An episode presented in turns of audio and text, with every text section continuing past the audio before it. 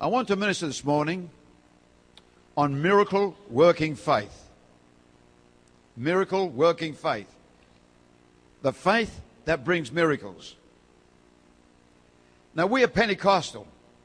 And because we're Pentecostal, we recognize the promises of the Lord Jesus when he said, And these signs shall follow them that believe. In my name shall they cast out devils. They shall speak with new tongues. They shall take up serpents. And if they drink any deadly thing, it shall not hurt them. They shall lay hands on the sick and they shall recover. We believe that is for today. It didn't die out with the apostles. We believe that the same sort of miracles and men anointed of God are in the church today. Now, faith is a great part of the spirit filled life. Faith is a fruit of the Spirit. And being fruit, it means it's the product of the Spirit working in our lives when we deliberately give ourselves to walking God's ways. But faith is also a gift of the Holy Ghost, one of the nine gifts. It's a power gift. When God miraculously moves on somebody and they have faith which goes way beyond what is natural, what a person might have in the Lord, to believe incredible things, and God uses them.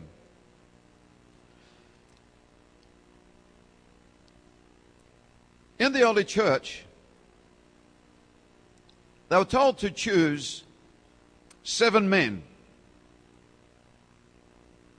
The apostles told the church to choose seven men, and they chose an exceptional man amongst the seven.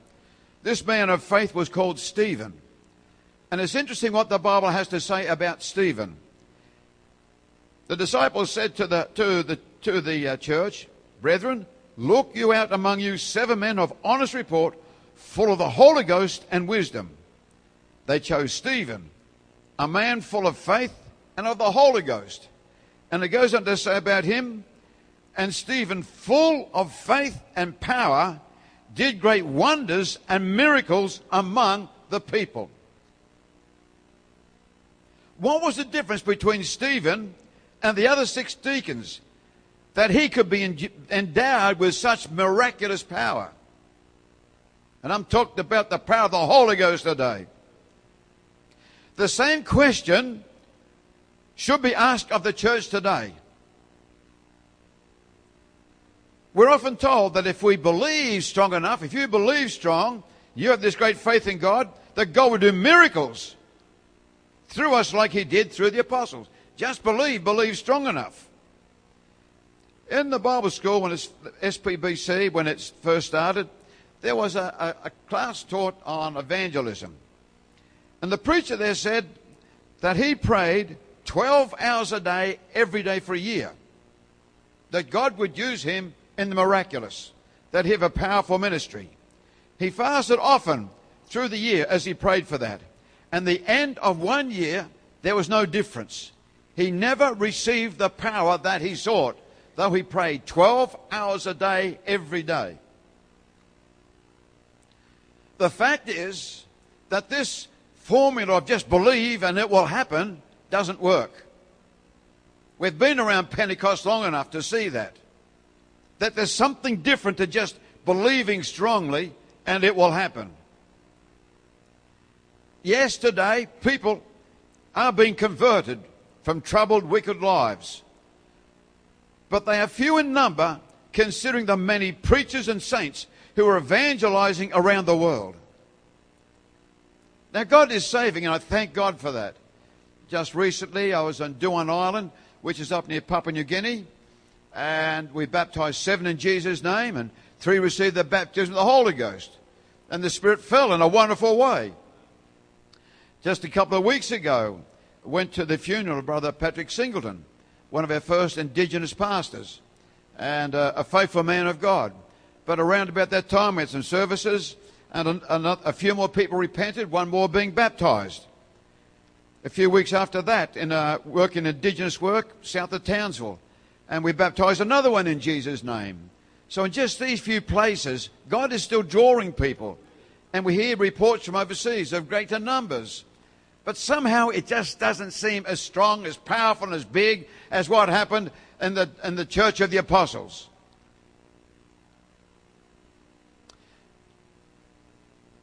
To understand this puzzle, we should understand what faith really is. The answer is in what faith really is.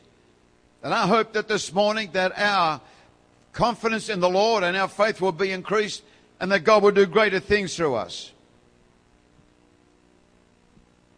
There's several aspects to faith.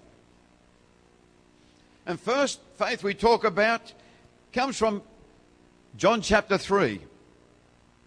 This is the faith that saves. This is a unique, wonderful faith. This is a faith that says, Yes, I believe in Jesus Christ. He is the Savior. There's no other God but He. That we will surrender our lives to Him to walk, that we will walk in His ways. As John 3.16 says, For God so loved the world that He gave His only begotten Son, that whosoever believes in Him, that word means faith, comes from the same Greek word, which means faith. Whoever has faith in Him should not perish, but have everlasting life. Now this faith was preached to Nicodemus. It's part of a, a teaching that Jesus had to Nicodemus. And a lot of people take that verse on its own, they isolate it as though John 3:16 was the whole gospel message. But Jesus said to Nicodemus that he must be born again of water and of the Spirit. This spoke of baptism of being immersed in water while the name of Jesus Christ is being called over them. And then they would receive the baptism of the Holy Ghost. And always in the Bible times and every time today, when a person receives the baptism of the Holy Spirit, when the Spirit comes into them and they're worshiping the Lord, they begin to speak in other tongues. As the Holy Ghost gives the power. This is the f- first faith. Faith has many uh, aspects. That there's different hues to it. But this is the, I believe, is the most important. It's saving faith. I believe in Jesus. I believe I was a sinner. I believe there's a judgment day coming. And I believe I needed my sins washed away that I can stand blameless before Jesus Christ. That's His promise to all of us, to the whole of mankind. It's all found in Jesus. The Apostle Peter preached this on the day of Pentecost. The Lord said to Peter, He said, Peter, I am going to give to you the keys to the kingdom of heaven. Now, he said that specifically to Peter. Now, what the keys do, they lock and unlock. And we're aware today that keys are more than just those metal things that we put in our, our front door or in the, in the vehicle. Keys are also passwords. Password, you put in a PIN number. A PIN number is a, is a key. It's the key to access your money in the bank. And Jesus gave Peter the keys and that, those keys were knowledge. And he said, I'll give you the knowledge to the kingdom of heaven. And Peter did not fully understand what all that meant until the day of Pentecost, when he was filled with the Holy Ghost for the first time, when he'd been speaking other tongues. And some of the Jews started to mock, and others said, What does all this mean, this speaking in tongues? And Peter, being empowered, emboldened, anointed of the Holy Ghost, he stood forth and he said, Men and brethren, hearken unto me. And with great authority, this man who denied the Lord three times, he spoke and he said, Hearken unto me. Hallelujah. And then he come to a place. Uh, he said, "You Jews, you've crucified the Christ, uh, the Anointed One, the one that Israel has been looking for for these th- thousands of years." He said, "You've, you've crucified him."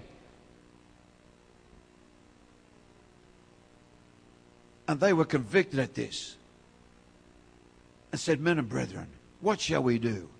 This was so serious. Now, normally, if a Jew in Jerusalem was sorry for what they'd done, they were convicted, they'd have run back to the temple and they've offered sacrifices. But they didn't do that. They knew that the priests and the scribes were the ones who had caused Jesus to be crucified.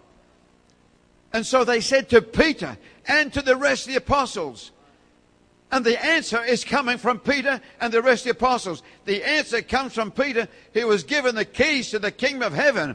He said, Repent. Let's just give up on your sinful life. Turn around. and be baptized, every one of you, in the name of Jesus Christ for the forgiveness of your sins. He said, and you shall receive the gift of the Holy Ghost. Now, I tell you something, when Peter said that, I believe he almost blew that lot away because they knew about this Holy Spirit. It was so holy. He resided in the Holy of Holies and only the high priest could go into that presence once a year after bringing sacrifices. And he said, you can receive this Spirit. Wow. All that is based upon faith. And Peter here used the keys to the kingdom of heaven. And the Bible says that day there was 3,000 added unto them. 3,000. But that was just the entree. Because a short time later, another 5,000 were saved. And actually, I think it was 5,000 men. And if you extrapolate that and you add it all up, the wives, the children, when they went home and told the rest of the family, that was possibly 25,000 came into the church at that one time. Lord, we want to see that. We need to see that. But I'm talking about the saving faith. The next faith was defined by Jesus. And this is a faith, it's dealing with some teaching of Jesus which we look at too simply. We take it as face value. But when we look at it, it does something for us and brings us closer to miraculous faith. Jesus taught on faith. And he said to the disciples, and this is how it happened. He said, Take care what you're saying you're doing. If your brother trespasses against you, rebuke him. If a brother or sister does the wrong thing to you by you, says the wrong thing, he said, rebuke him. Notice that you can correct your brother and sister. Now, we're not talking about some little slight, some imagined thing. We're talking about something serious that may have been done wrong to you. Maybe they slandered you. Maybe made a false accusation. Or you lent them your car and they damaged it and just treated it as nothing, didn't return it. You know, they've done something serious. He says, if they've done wrong, rebuke him. And if he repent, forgive him. And if he does wrong against you seven times a day, seven times a day, turn again to him and, and he turns to you and says, I repent, and you shall forgive him. Now, I know that, that the disciples got thinking, he's telling me to forgive him. But he causes me trouble. I don't like that person. They're always at fault, I'm always right. So the disciples said to Jesus, the Bible says, and the apostles said unto the Lord, increase our faith. Increase our faith. And all the Lord was talking about is loving your brother, your sister, forgiving, getting over it, and getting on well.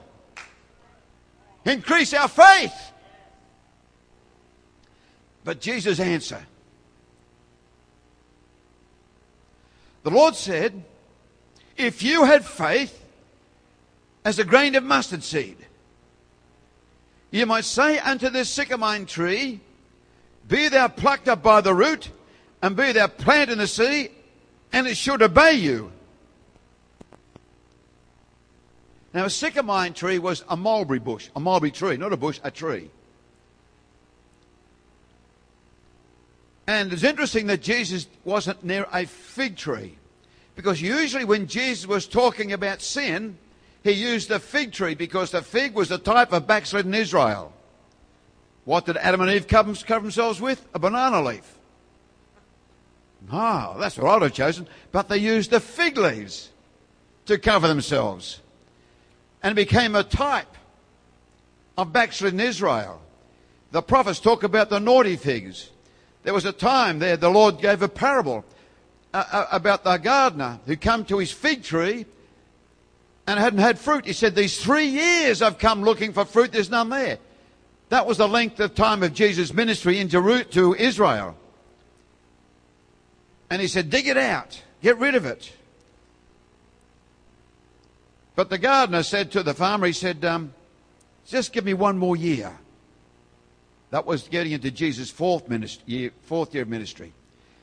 So give me one more year. And if it doesn't bear fruit, then, then you can take it out. Then there was the time that Jesus came to a fig tree to get fruit. And this again is type of coming to Israel. He come for fruit, there was none, so he cursed the tree and it died. And this was what was to happen to Israel for the, the Pharisaic Israel, under the Pharisees, with their kind of interpretation of the law.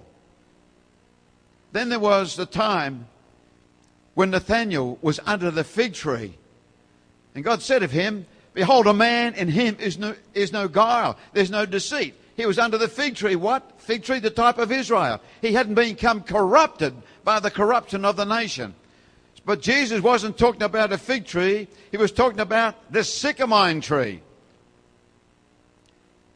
But I want us to notice the wording here.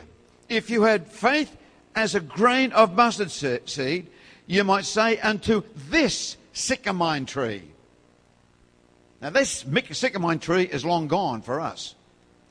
What the Lord was talking about, the sycamine tree, the big problem was this the faith to be able to forgive their brothers and sisters and to live with them. That's what the sycamine tree is.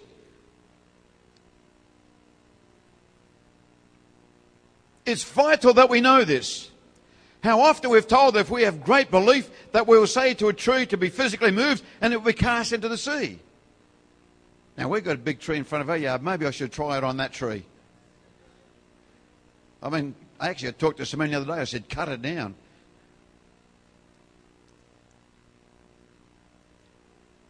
So the tree is actually the challenge to be able to forgive that troublesome person in the church that we don't have a high opinion of. If you don't have a high opinion of somebody in the church, you'll be more likely to offend them. Find it hard to overcome, to overcome your bad feelings, forgive them. So Jesus went on to say this, but which of you, having a servant ploughing or feeding cattle, will say unto him, when he's coming from the field, Go and sit down to meat. He's, talk, he's using an, uh, an illustration of a farmer. He's got a farm worker. But he does more than work in the field. He's also a house servant. So he says, when he comes in from the field, will he say to him, go and sit down and relax? And wouldn't it, rather, wouldn't he say this? When he comes from the field, make ready that I may eat. So get yourself ready, get dressed up, get cleaned up, serve me till I have eaten and drunk, and afterward you shall eat and drink. Doth this man thank his servant because he does those things that were commanded of him? Jesus said, I think not.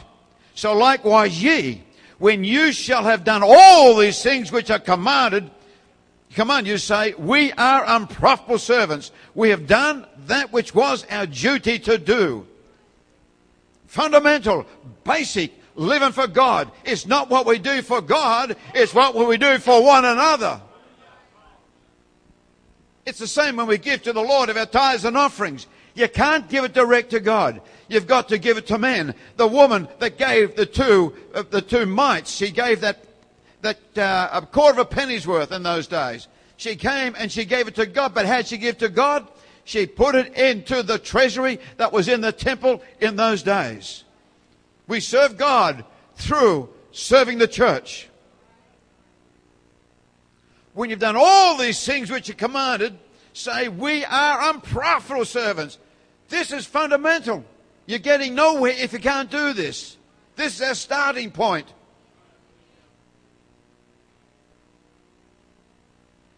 You know, when we're first, first uh, born again, we first come to church, we're like little children. He talks about that, being babes in Christ. And you know, when you come into the church, everybody else is a spiritual giant. Oh, they know so much of the Bible. So spiritual. Speak in tongues and, and the, the worship leader, everybody. Oh, we're, we're just amazed. Everyone's like angels. But then we become spiritual teenagers. We know more than the pastor. He said, unless you accept the kingdom like a little child. Now we're talking about faith. The disciples said, increase our faith.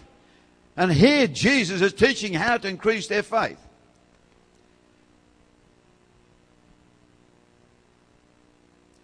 Now, when we read the Bible, we have a tendency to read Jesus' words, his teaching. Then, when he goes to a miraculous deed, we look at it as something separate. But Jesus' miracles were actually an illustration of what he has been teaching. And so it goes here. Jesus taught them about how to be profitable servants. Then this happened. As he went to Jerusalem and he went through Samaria and Galilee, now they were untouchables. They were people, the Jews had nothing to do with the Gentiles, uh, to the Samaritans and the Gentiles. And Jesus was passing through that way. And it said, and as he entered into a certain village, there met him ten men that were lepers. And they stood afar off and lifted up their voice and said, Jesus, Master, have mercy on us. When he saw them, he said, Go show yourselves to the priest. And it came to pass that as they went, they were cleansed. Their leprosy left them. And one of them, when he saw that he was healed, turned back and with a loud voice glorified God. And he fell down on his face at his feet, giving him thanks. And he was a Samaritan, the Bible said. He was a half Jew, half Gentile, mixed race.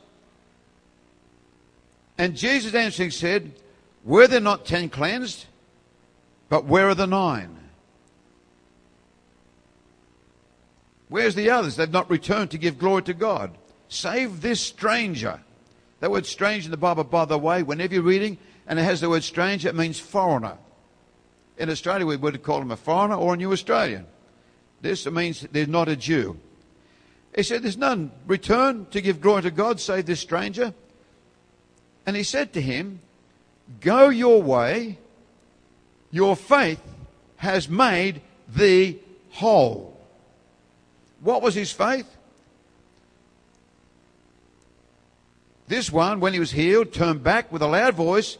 He glorified God, fell down on his face at Jesus' feet, giving him thanks. And this was the man who said he has faith. Now, it didn't take faith to be healed.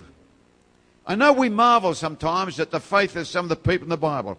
The blind man cried out, Hear me, Jesus, thou son of David. It didn't take much faith. These lepers, they had an incurable disease. It was a, it was a death sentence. It didn't take faith for them to cry out to Jesus to heal them. None at all. Because Jesus was a great healer with a great reputation. The Bible says multitudes followed him. We read of one multitude he fed. There was 5,000 men besides women and children.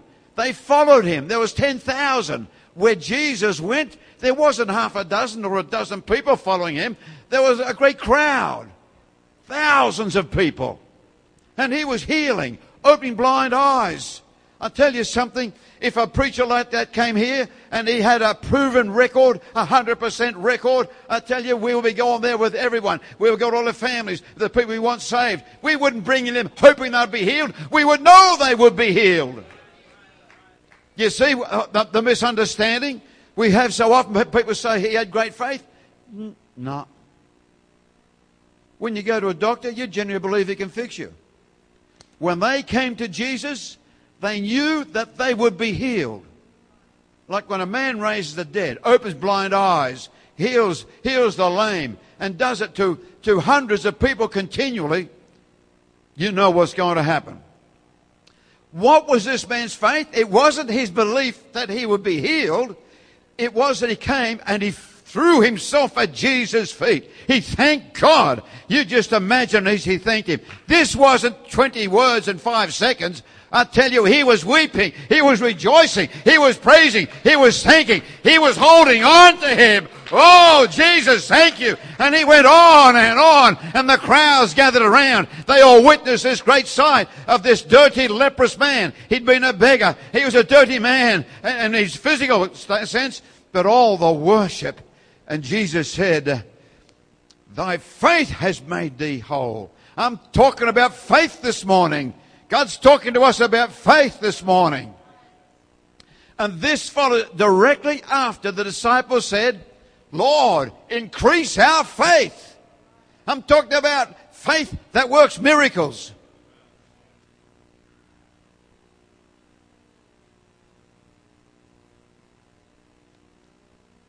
I want to just summarize, summarize here what faith is. First, there is saving faith.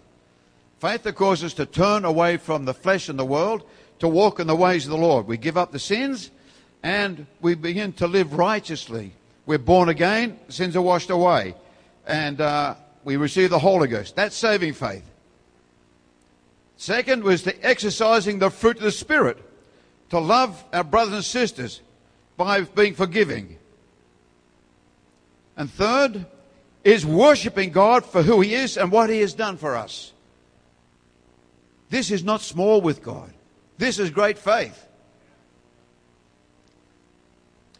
Now, this kind of faith is only possible through the gift of the Holy Spirit. We can't do it on our own. We need the Holy Spirit to be able to love one another, to keep going and living for God.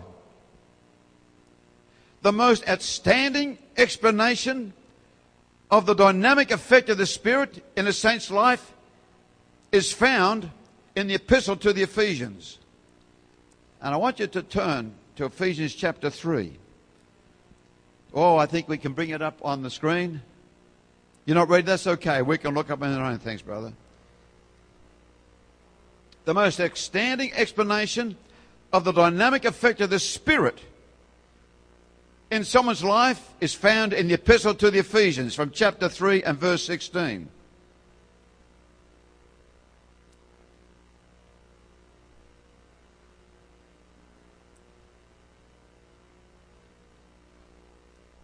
I'm talking about faith now. Verse 16.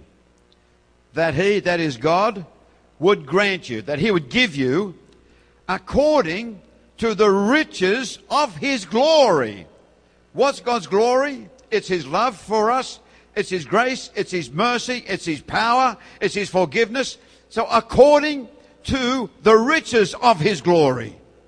It's a, it's a word that covers everything that is good about him toward us and it's rich, the riches of it. He has a great store of this. There's no end to it.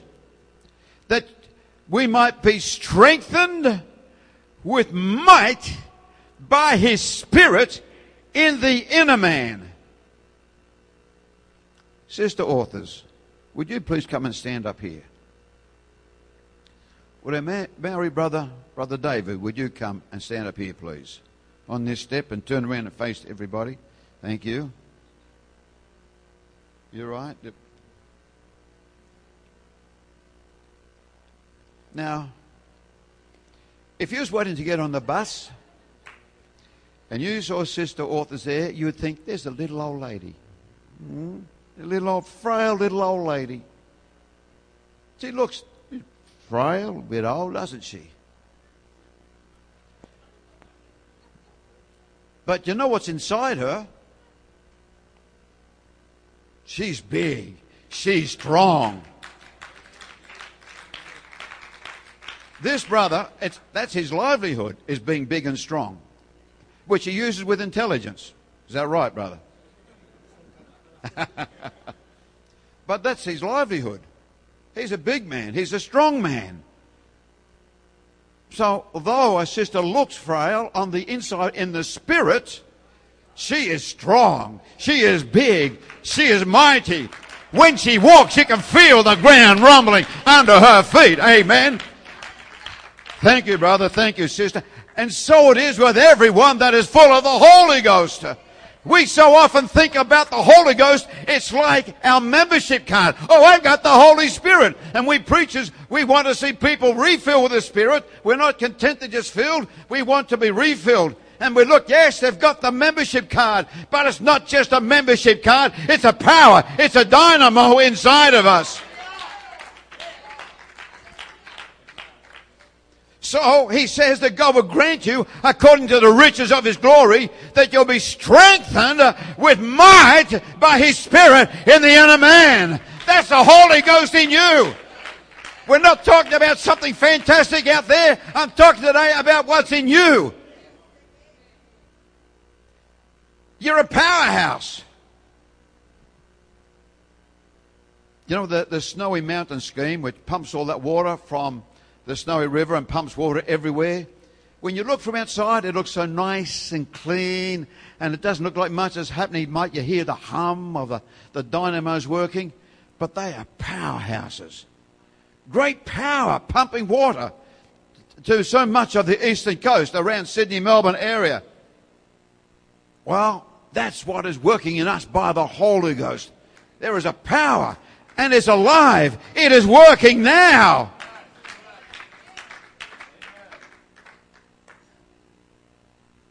Then he goes on to say this that Christ may dwell in your hearts by faith.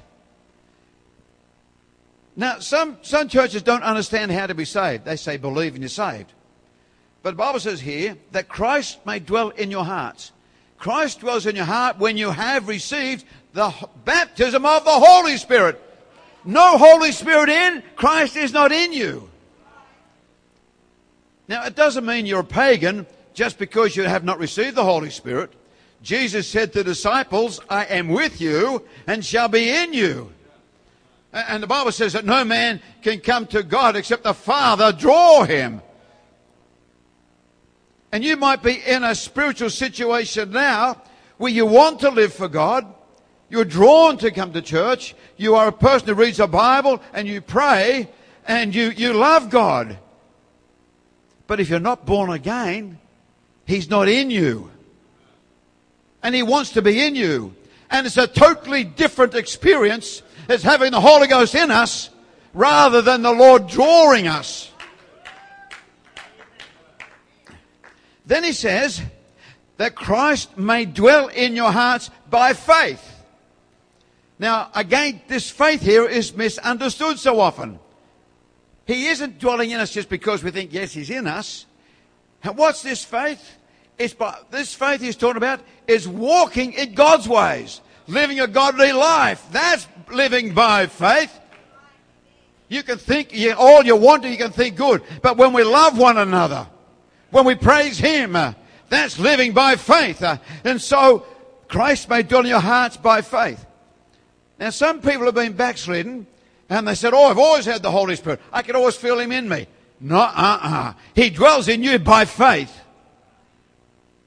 You know, when people get backslidden, you know, it's like you're driving your car and it's, it's a, a rainy day and, and you, you don't put on the air conditioner and the windows are up and everything gets foggy. You, you can see things, but it gets foggier and foggier until you do something like turn on the air conditioner or, or give it a wipe. And that's what happens when people get backslidden. The power of the Spirit. The, Spirit withdraws for those that walk away from God because He dwells in us by faith. Thank God for that. I'm not preaching this to bring condemnation. I'm preaching this to realize the value of what we have in us through the Holy Spirit.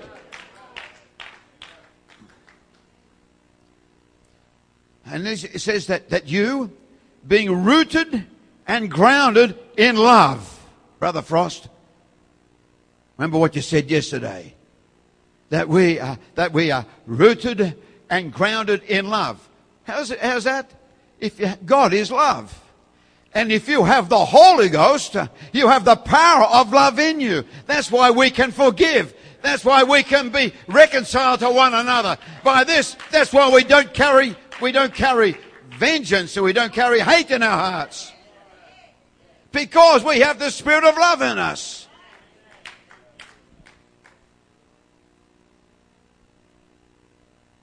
So being rooted, that is our roots going down into Jesus Christ. He is the rock that we're built upon. So we're rooted and grounded in love.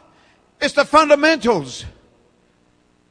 You know, the fruit that comes off a tree depends a lot on the soil it's in. And it depends on what minerals are in the ground, it affects the flavor of the fruit. And our flavor is love. Because we're rooted and grounded in love. We haven't received the spirit of fear. We haven't received the spirit of hate. We haven't received the, the spirit of vengeance. The spirit of love. So you being rooted and grounded in love may be able to comprehend or, or, or apprehend, get a hold of with all saints what is the breadth and length and depth and height. And to know the love of Christ. It's multidimensional in every way possible. That you might apprehend, understand it, experience it. The breadth, length, depth, and height. And to know the love of Christ which passes knowledge. How can you know what passes knowledge? You see, it's not a head knowledge. When you experience it, you know it. My pastor was a Scotsman and he used to say, it's better felt than telt. And that's what it is. It can't teach you about it like when you experience it. Then you say, Now I know. Oh, if only I had this spirit before. Now we're reading here about the love of Christ, which passes knowledge, that you might be filled with all the fullness of God. Not a little bit. All the fullness of God. And what's his fullness? Not the fullness of the Godhead, not all the Godhead in us, but we have received of his love, of his majesty, of his grace. Hallelujah. Of his righteousness. That's what a, a, bit of everything that God is. When we receive the Spirit, that's what the fruit of the Spirit is. The love, the joy, the peace, the long suffering, the gentleness, faith, meekness, temperance, long suffering, gentleness, all these things. There's nine of them.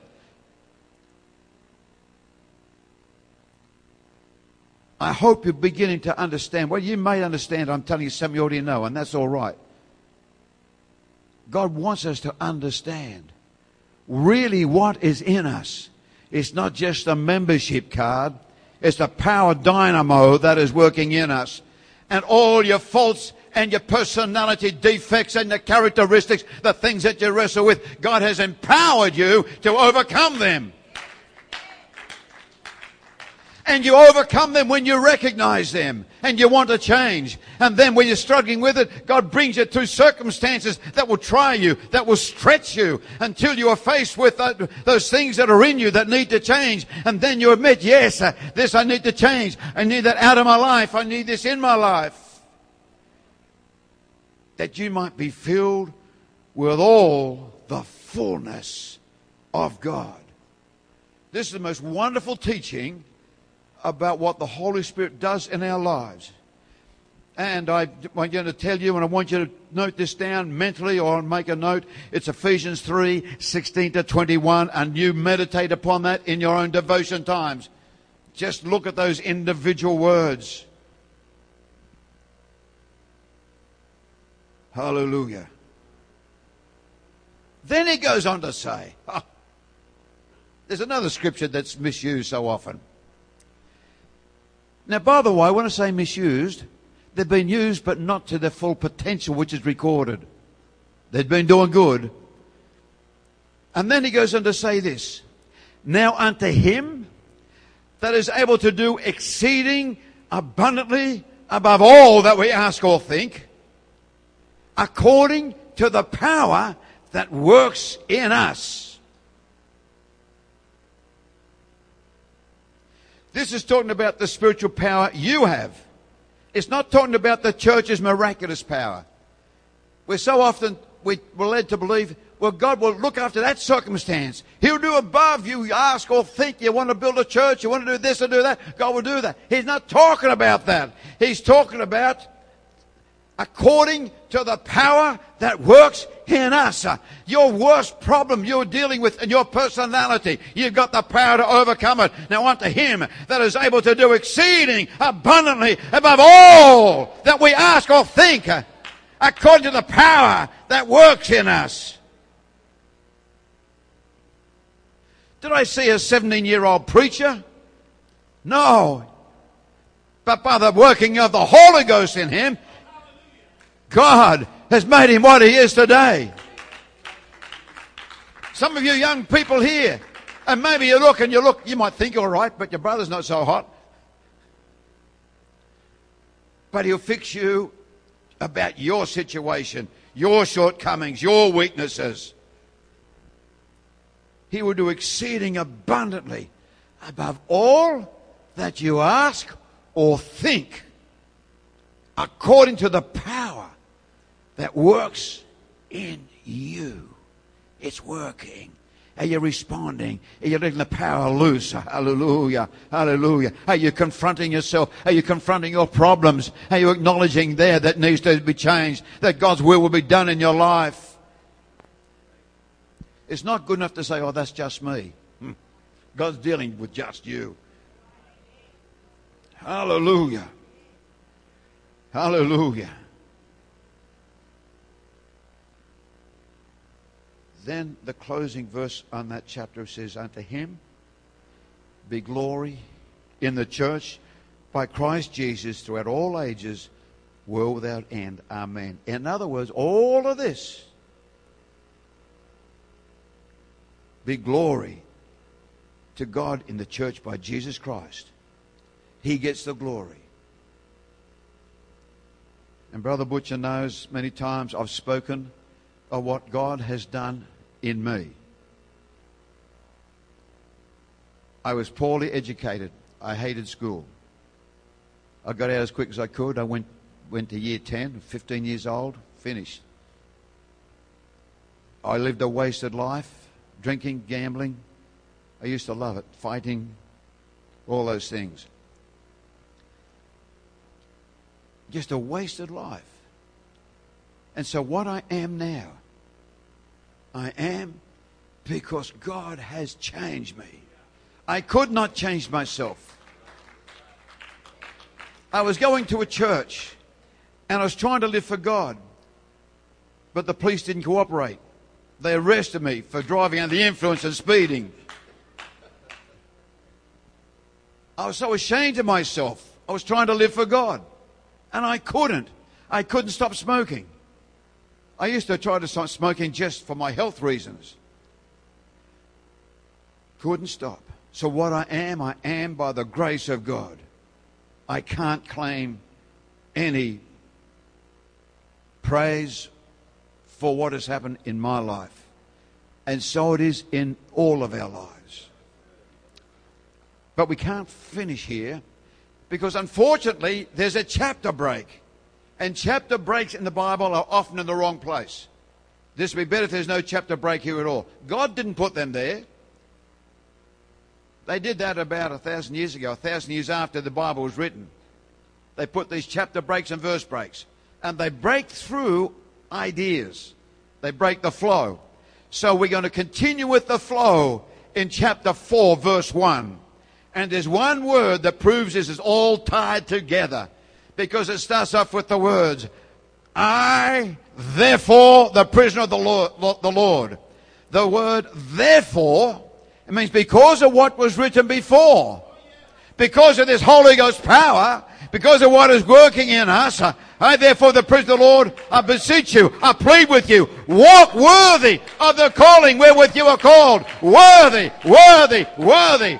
Oh, hallelujah. You are worthy. You're worthy. Hallelujah. You are made worthy. Hallelujah. Hallelujah. He's made us worthy, acceptable. We don't have to come before God and think, oh, God, I'm, I'm unworthy. Oh, Jesus. He doesn't want us like that. We don't like to see our own children like that. We want to see our children with confidence, We want to see children going on well. And Jesus wants us, His children, hallelujah, to be confident and feel free before Him. No guilt because the sins are washed away. If there's no sin before God, there is no guilt. So He said, I plead with you, walk worthy. Now He says, walk worthy. You've got to do the right thing of the calling wherewith you're called. And there He tells us how to do it. We're talking about faith here with all lowliness. That's humility. Humility is thinking of your brother or sister as better than you are. They deserve better than you. With all humility and meekness. Meekness comes into play when somebody threatens you and you want to argue back, you want to fight back. Meekness is okay, no problem. But you, you did this yourself. That's okay. Let's pray about it. You going to pray about it? I'm going to pray about it. Meekness. Not arguing back. Not casting accusations.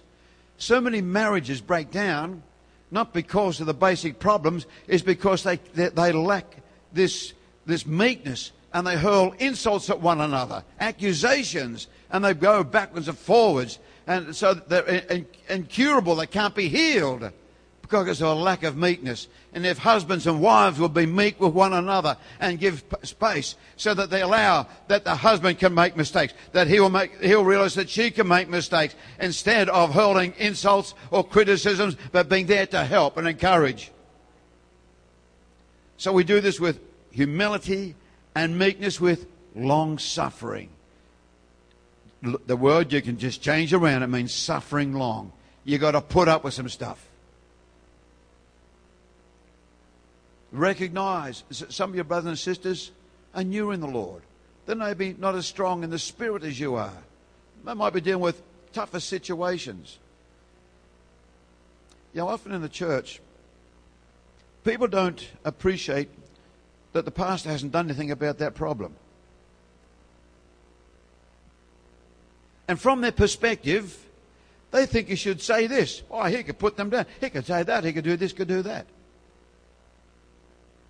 But he knows things that others don't know.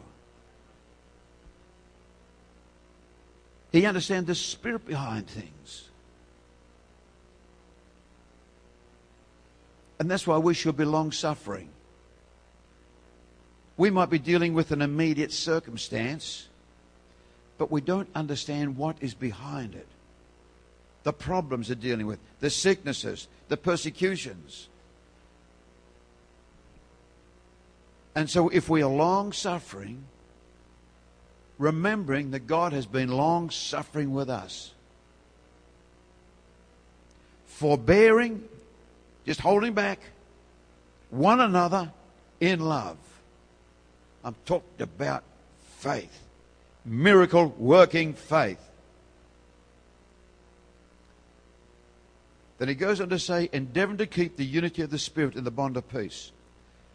But all of this talk about the Holy Ghost, about the power that's in us, the fullness of God that we have, being strengthened with might by his Spirit in the inner man, it's that we would walk worthy of him with loneliness and meekness and long suffering, forbearing one another in love. That's where, as they say, the rubber meets the road. That's where it comes together. It goes from theory to practice. Right there.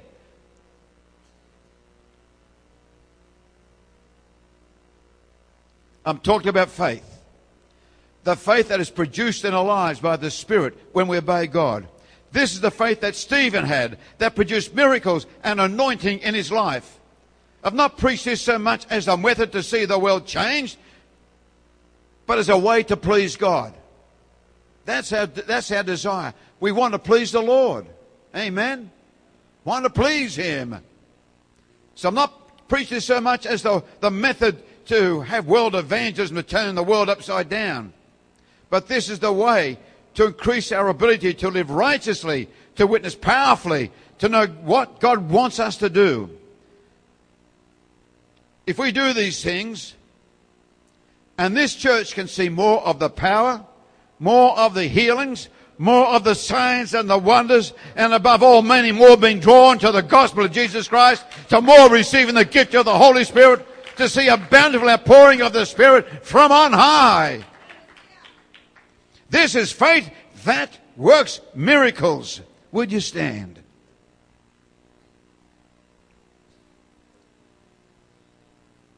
It's all very nice when the preacher can say, well, do this simple little thing and God will do it. If you believe, God will do. No, it's up to each one of us individually. If we would live this way, we'd probably halve the amount of work the pastor has to do. Follow the Spirit. Follow the leading of the Spirit. I'm ministering about faith. Oh, we, we look up to Stephen, a man full of faith and of the Holy Ghost, uh, through whom God did mighty miracles and signs and wonders. The Apostle Paul and Peter. And how we cry out for those things today. But the answer doesn't come in much prayer and fasting. The, pr- the answer comes in our, what's in our hearts and how we relate to one another. The ability to forgive, to uplift, to encourage, but all this works by the anointing of the Holy Ghost that dwells in us. If you have never received the baptism of the Holy Spirit, but you want the Holy Spirit, that you can live that strong life of faith, then you can receive that Spirit today. If you will reach out to Him, God will fill you with the Holy Spirit now. Today. And if you have the Holy Spirit, you have been born again living for God, and you are struggling, and it just seems that uh, living an overcoming life seems so far away, seems so hard. Well, a fresh infilling of the Holy Ghost is what you need. It's that God wants to fill you again. He is our Heavenly Father and He wants to dwell in us. He wants His Spirit in us. Your own natural Father can't come into you, but our Heavenly Father, by the Holy Ghost, comes into us. It empowers. It brings love. It brings a love and a help and understanding for one another. And this is offered for all of us today. If you want the Holy Spirit, there are preachers in the church here. They will pray with you. Hallelujah. They are men of God. They know how to, to uh, bring you through, to lead you through until you are filled with the Holy Ghost. When you've never received the Holy Spirit, if you've been praying for a while, it seems the hardest thing to do to get the Holy Spirit because you can't do it for yourself. But God will give this, it's called the gift, the gift of the Holy Spirit. He will fill you, and when He does that, He fills you with His love and with His power. Oh, when we are all walking in the Spirit, what a powerful church we have, whereby God will move in a greater way in signs and wonders in the Holy Ghost if you want to be filled with the Holy Spirit, I invite you to come to the front now. If you have been filled with the Spirit and you want to be refilled with the Spirit, I invite you to come to the front, to come to this altar area, and the ministry in the church will pray with you. This is the greatest thing that will ever happen in your life. It's better than your marriage. It's better than graduating from university. It's better than getting that great job with all that money. This is God in you. Hallelujah. Hallelujah. Hallelujah. Hallelujah. Praise God, praise God, praise God. Hallelujah. While people are coming, I want to pray for a few moments. You just come, as, just follow the leading of the Holy Spirit. I know God is drawing. I know God is leading. Heavenly Father, Lord, we're in your church. Lord, and your spirit has filled this place. Lord, you are moving on our spirit.